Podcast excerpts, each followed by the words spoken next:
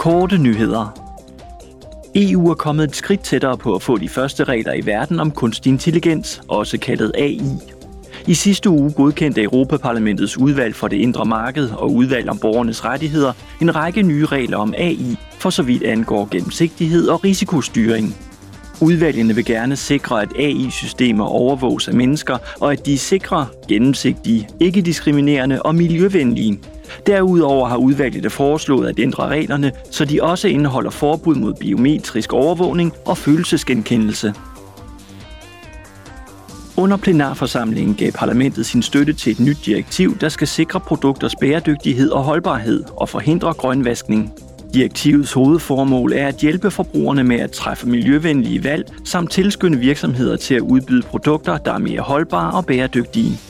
Parlamentet vil forbyde brugen af generelle miljøanprisninger, som f.eks. miljøvenlig, naturlig og bionedbrydelig, hvis der ikke er detaljeret dokumentation for, at de er korrekte.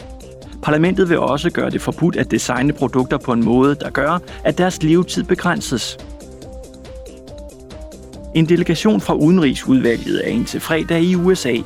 Hovedformålet med turen er at etablere og styrke den politiske dialog med den amerikanske regering og samarbejdspartnerne i kongressen.